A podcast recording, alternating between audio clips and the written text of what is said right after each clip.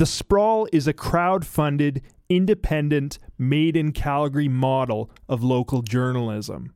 The only reason we can keep doing journalism like this is thanks to people like you. So please become a monthly supporter of The Sprawl so we can keep at it.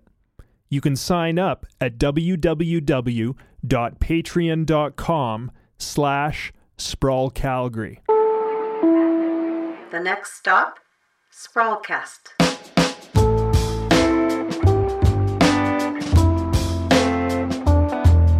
You're listening to Sprawlcast.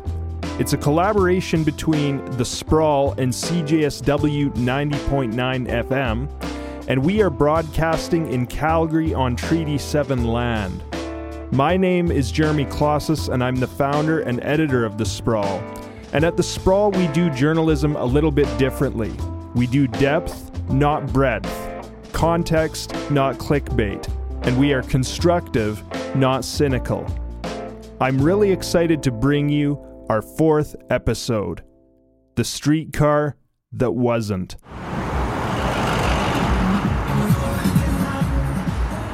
This is the sound of 17th Avenue Southeast, also known as International Avenue. Now, as you can hear, that's no streetcar. Those are cars, trucks, buses. And we'll get into why that is. But first, we're going to pop into a strip mall along the street here. We're going to go into Green Cedars Food Mart. The best way to explain the shop, honestly, is if you're online and you see a recipe and you're like, what the hell is that? You're more than likely going to find it here. And if you like hummus, like you got to try our hummus. We made top five foods in Canada. We were Oh, okay. on CBC, I think it was a few years back, as one of the top foods in Canada. Oh, okay. So if you really like hummus and you're listening out there, we're going to ruin it for you. This is Mike Saru, and his family owns and runs this shop. They have for 18 years. And seriously, the hummus is the creamiest, smoothest hummus I've ever had. I bought a tub from him and basically finished it that night. And this is what International Avenue is a diverse street where you have hundreds of little shops and restaurants like this one. I, I wouldn't just say the one word as in culture, because Canadians in general, different backgrounds, right? Um, but the amount of different backgrounds that are available on 17th Avenue. Anything you're craving, you'll find. From shawarmas to Ethiopian restaurants to a shisha lounge to whatever you're looking for, from McDonald's to Tim Hortons, it's all here. Yeah, no, for sure. And it's and it's it, it's really centralized. When you come to location, downtown's five minutes away. You got 16th Avenue, Memorial, Stony Trail. It's all so close and accessible, right? It's about to become even more accessible. And that's because International Avenue is undergoing a huge transformation this summer. Now, if you listened to our last episode about 17th Avenue Southwest, you know that what's happening there is basically a facelift and some minor cosmetic improvements. That's not what's happening on 17th Ave Southeast. It's a $180 million revamp and it's substantial. New bus lanes, dedicated BRT bus lanes, are being built right down the center of the street. And new bridges for these buses are being built over Deerfoot Trail and the Bow River. And this is a big deal because this area of the city has been disconnected for a long time.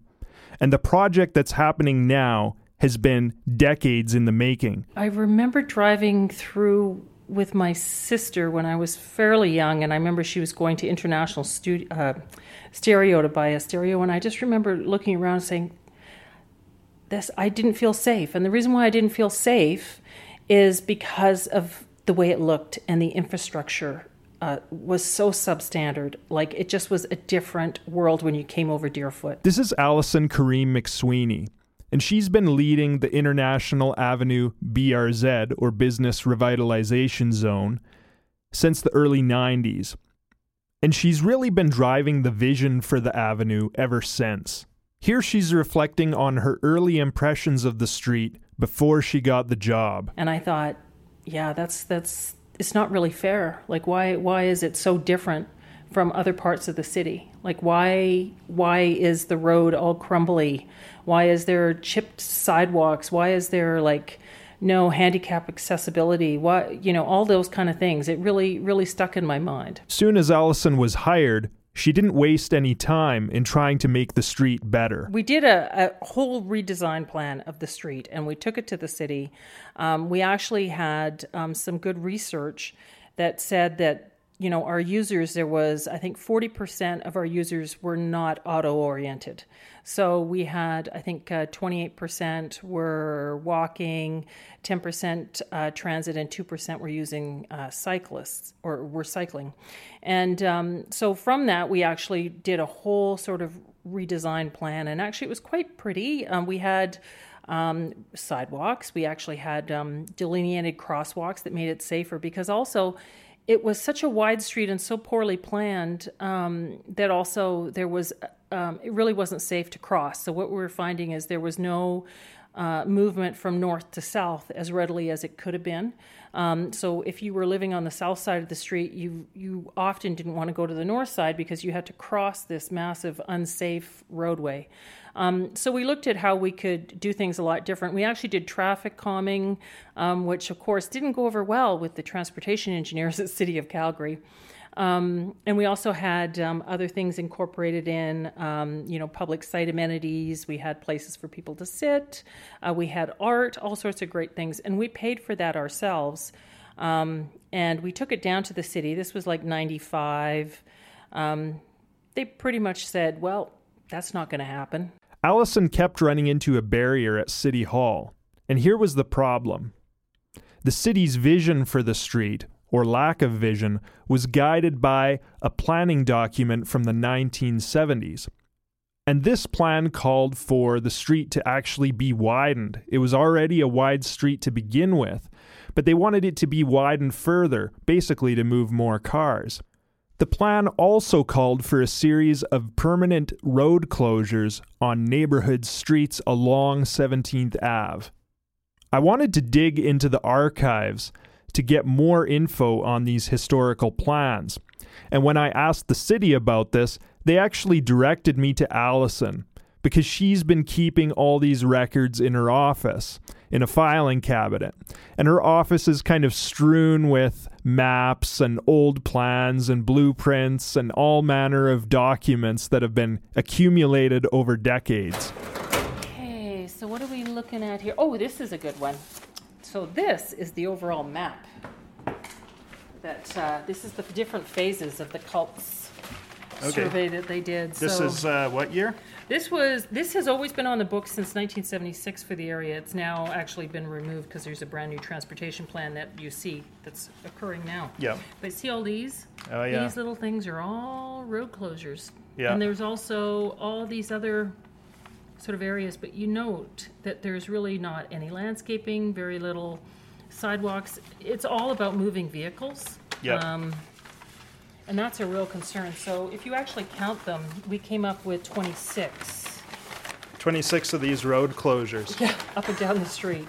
So basically, you can't get onto 17th from the community. You pretty much couldn't. Yeah. No. And um, so then you kind of question, well, why is there even a business district when you're doing that? You just want to be a roadway, and we never wanted that. Obviously, we work for the businesses um, and for the community. So I think this was pretty much the motivator for the last 20 years is to make sure that this this plan never was implemented. Even though this was the plan on the books, by the 1990s, people at City Hall were starting to realize this makes no sense.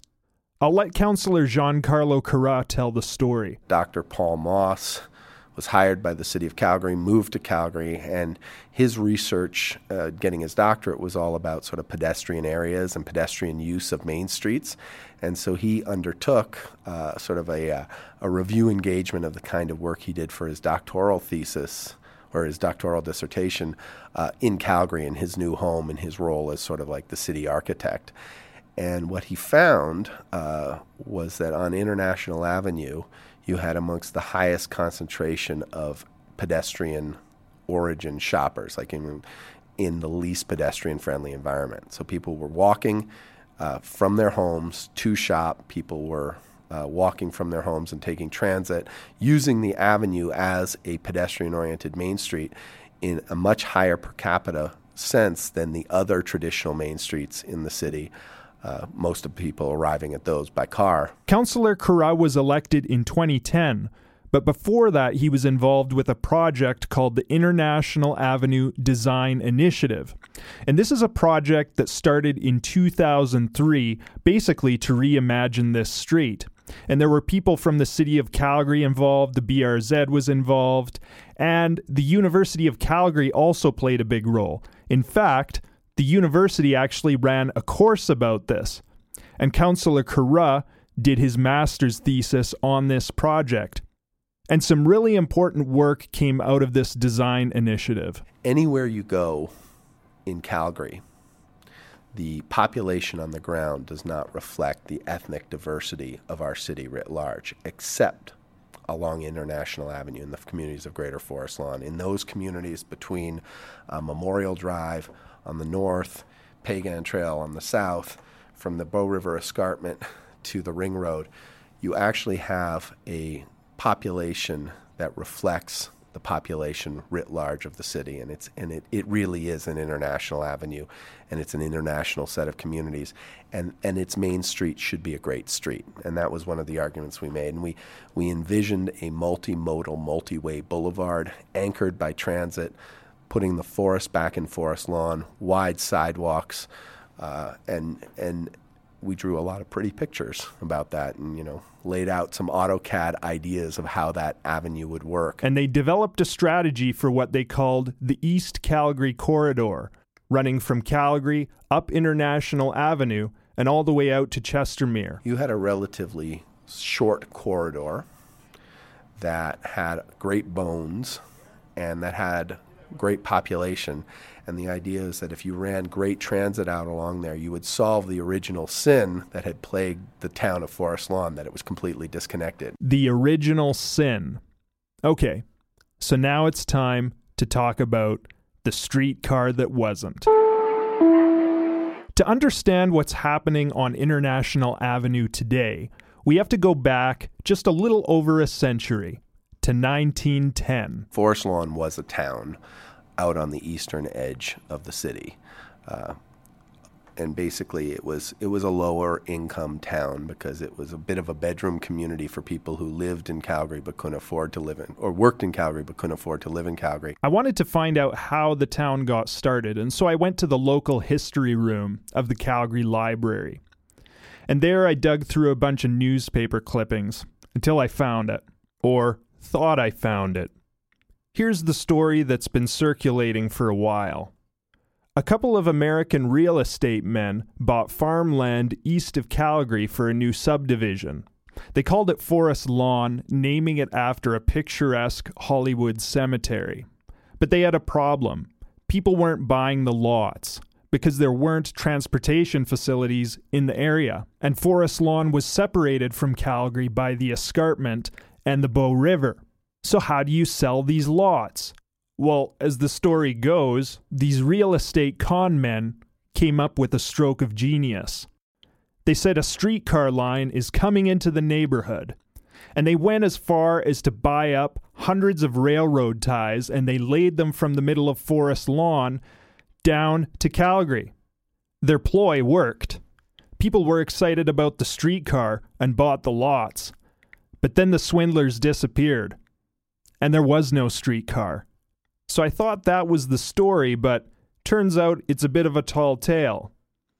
I thought I would double check this story by looking at old newspapers from 1910. You can actually pull them up on Google's newspaper archive.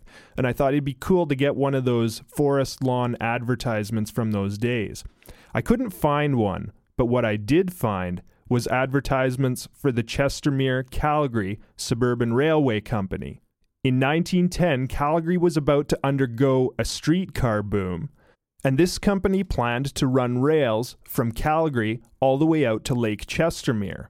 And it wasn't just the forest lawn real estate guys who were using this to sell lots. A bunch of subdivisions east of Calgary were doing the same, for example, Hubalta.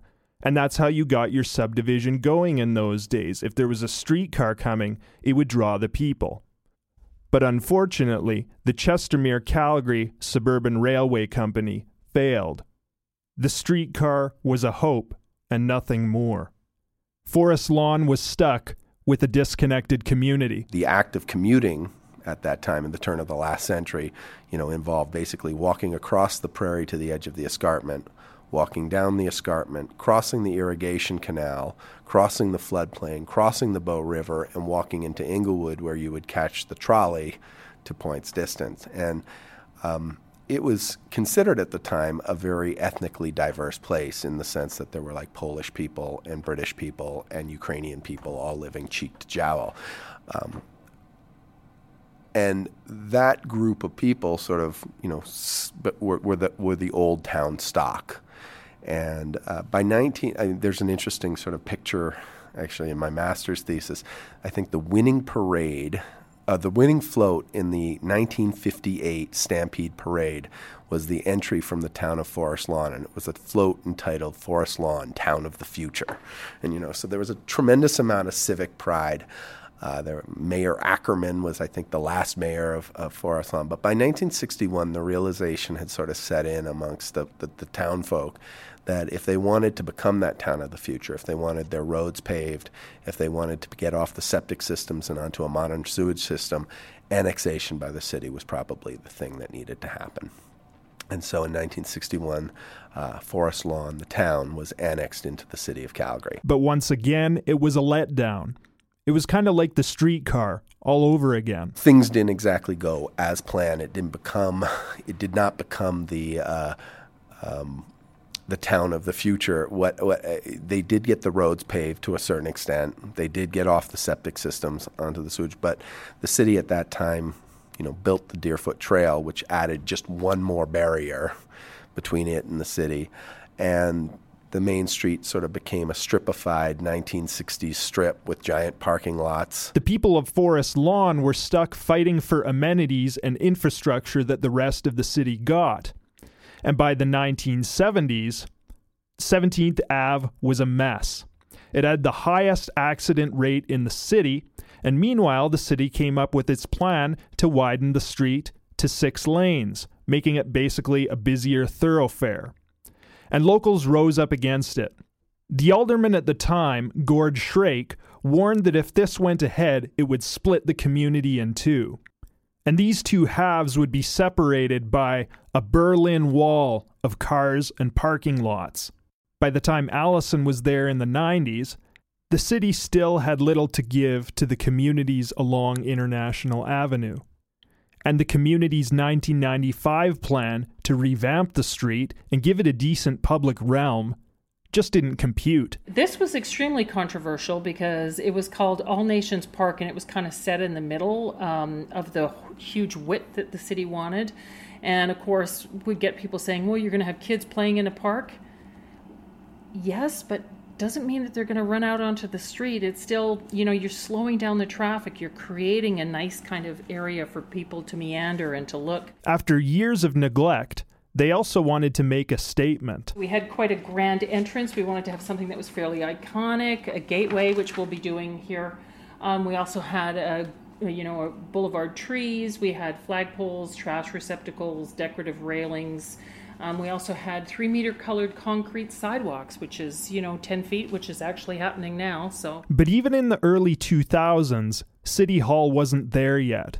They approached streets more or less the way they always had. At the very same time that we were doing um, the International Avenue Design Initiative as a uh, you know community requested um, university led research project, um, the city was redoing 16th Avenue North as a transportation department driven um, you know community resisted project.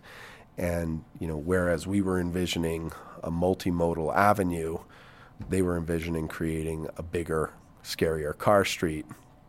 And it took you know the leadership at the time of my colleague now Druh Farrell saying you know this is old school even for now 2004 it's time to think you know it's time to think about other things than just moving cars. We have to think about creating a great street. We have to think about how pedestrians move, all of those things. And you know, she dragged kicking and screaming administration into thinking about this as more than a transportation project.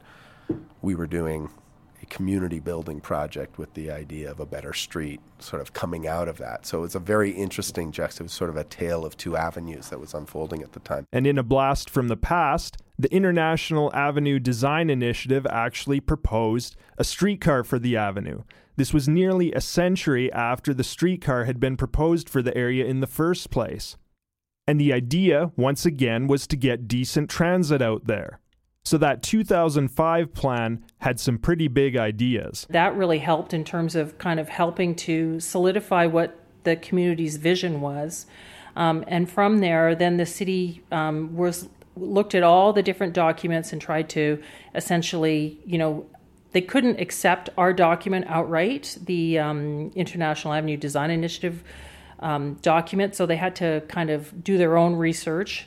Um, unfortunately, it took about four to five years. It was quite a long uh, time. There was a lot of churn in between 2005 and you know 2010 when I finally said I can't takes it no more and became a city councilor.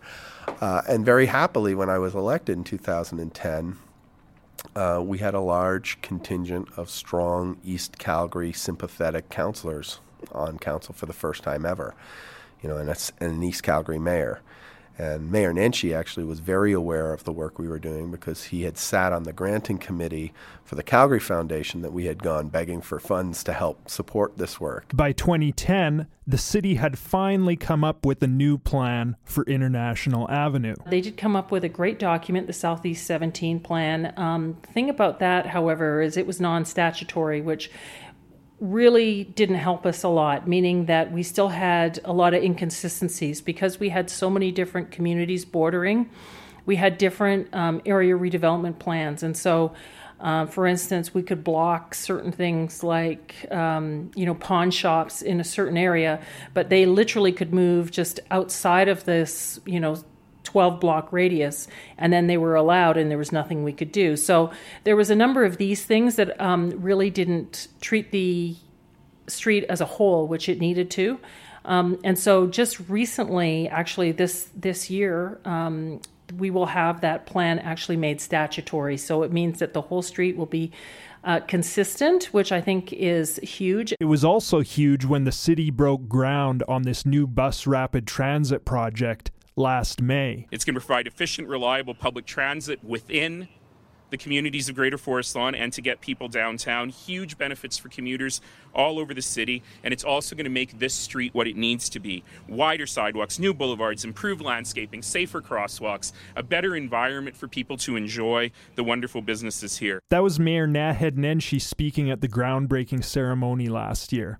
And get this the public art for this project is being done by local artists, people with some sort of connection to the communities along International Avenue. The public art is going to be amazing um, along the BRT line, which is down the center.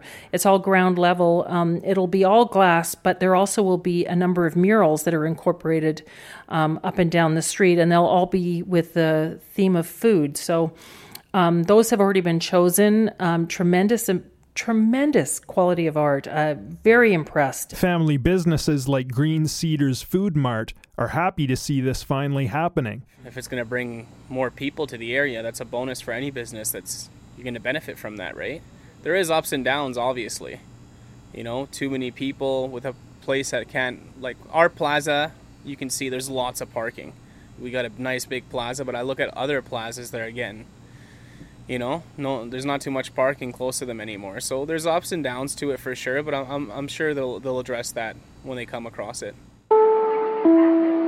This will be a new street but not everybody is getting what they want. The big challenge of course is how do you make the avenue work for bikes? Because you've got to move traffic you've got to move um, you've got to move transit you've got to uh, move pedestrians who use on, on wider sidewalks. You've got to create uh, convenience parking to keep the businesses uh, viable. It's essential for a main street. If you're driving by and you see a store, even if there isn't room to park, that parking lets you know that, that, that you can get out. And it's, it's, it's just absolutely essential to the psychology of successful retail to have the parking there. Uh, and and then there's you got to have you got to have enough width between the alley and what's left to have viable buildings. And what got cut out on International Avenue was dedicated cycle track infrastructure. And uh, what we've done is we've made the wide, wide sidewalks uh, multi by as multi youth paths, so you'll be allowed to cycle on them. But the other thing that we're doing that's even more important is on 19th Avenue. Uh, with the savings or with, with, with money from the fund, from, from the General Avenue Fund, we're working to build a the first cycle track east of the Deerfoot. And so International Avenue, 17th Avenue Southeast, is banded to the north by 16th Avenue and to the south by 19th Avenue. Both of these streets are really, really wide, you know, unfortunately wide, inappropriately wide, and largely backed onto by the back end of the businesses. So the overall urban design plan is to front onto those streets and to narrow those streets and to calm them. And a cycle track's a great strategy for doing that. That will narrow 19th Avenue, make it a lot more pleasant, and it will act as a magnet, drawing all the cyclists who are commuting onto a cycle track. And 19th Avenue spits out right where the multi-use path of that of that transit bridge spits out onto the top of the escarpment. So, between accommodating uh, uh, cycle commuters and accommodating uh, cyclist patrons of the businesses, I think you know we've got it as great as you can get it. It's been over a hundred years since the people of Forest Lawn were first lured there with the promise of a streetcar, and now they're finally about to get decent east west connectivity. And I think we can all agree it's about time. And in a way, it's like 1910 all over again, because once again, there's talk of rail transit in the future. Running down the middle of the avenue is a beautiful transit right of way uh, that will run buses today, but is being designed so that we can lay track in the future. So, you know, $100 million builds the avenue, um, $80 million takes you down to Inglewood. Over the next four years, my mission is to find another 80 to $100 million to connect the Inglewood stop with a junction station on the on the on the green line. So at some point in the future, you'll be leaving the downtown core on the green line, or will you be on the green line? You're either going to be on the green line or the purple line, and when you get to the junction station, you better be on the right train because the green line's going into the southeast, and the purple line's heading out east up International Avenue and out to Chestermere. That change has taken a long time and it's taken a lot of perseverance. And I think what's interesting is because the knowledge base has always been in this office for a long time. For instance, I had um, a group who came through and they were planning on doing a, a an, um, a redevelopment and I looked at the plans and I said, Why is there a road closure there on your plans? And they said, Well, that's what the city told us. I said, That's not right. And they said, Well, we were told it was. And I said, No, I can prove that it wasn't right because I actually went to council and made sure that that was removed out of the document to make sure that that wouldn't happen. But it still was on the city's books. So if there wasn't a watchdog, um, all these things could be put in. But because we have evidence of everything that we've done since 1993, um, we have a really good historical archive that can pretty much pull anything up. And what was really um, funny about that is literally it took me, I'd say, three minutes to find it. I'm like, no, I remember this. And I remember, you know, and I pulled it up right away and just provided it, sent it to the city, and said, look, um, guys, I don't think that this is correct. And they said, oh my goodness, you're right. Absolutely. I have to give a huge shout out. Um, the BRZ has been led tirelessly through this entire period and for many, many years before I emerged on the scene by Alison Karim McSwiney, who, you know, understood the avenue and the businesses that she was working on and, and ran the BRZ, now the BIA, uh, not just as a business association, but also as a community development agency. There were so many things to overcome um, and I don't think that people realize all the policy and different things that had to change over the years in order to change the actual physical environment. And then you also have to convince people that it's worthy of being changed and that um, its time is due. And I, I, have to give kudos, obviously, to our mayor and to Councillor uh, and Councillor Chabot. Um, particularly because they did really go to bat. They really did like what they saw. Um, you know, we had a plan um, in 1995, and frankly, if that plan would have been implemented, it would have been still in a really amazing place. Um, 19, you know, the 2005 plan with the International Avenue Design Initiative was an amazing plan. Um, but I have to say that I think the plan that's being implemented now, I think, is the right plan. It felt like in 2004, 2005, when we were doing this work, we, we people thought we were crazy people. Um, but we had a lot of community support, and we had, you know, a vision that is now not bleeding edge, but like right in the wheelhouse of best practice. And to be in a position where the city's executing it is extremely exciting and extremely rewarding. End of line. Thanks for listening and see you again soon.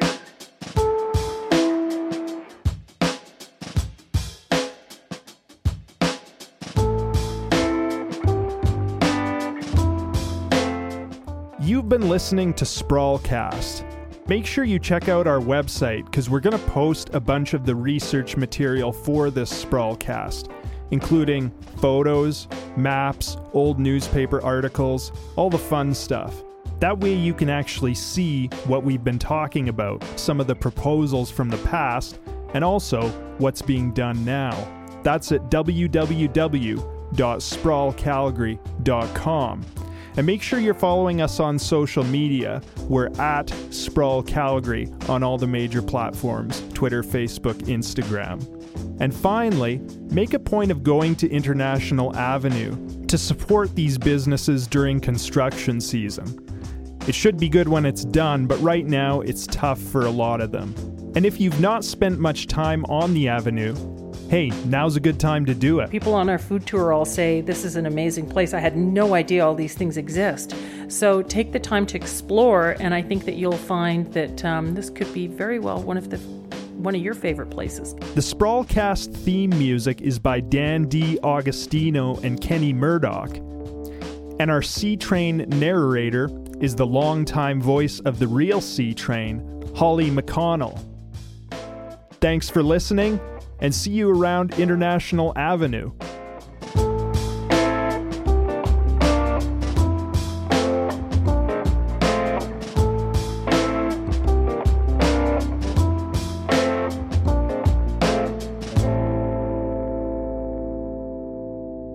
If you want more local, in depth Calgary journalism like this, please become a monthly supporter of The Sprawl.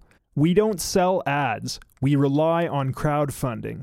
We're supported directly by people who believe in journalism done differently. People like you. You can sign up at www.patreon.com slash sprawlcalgary.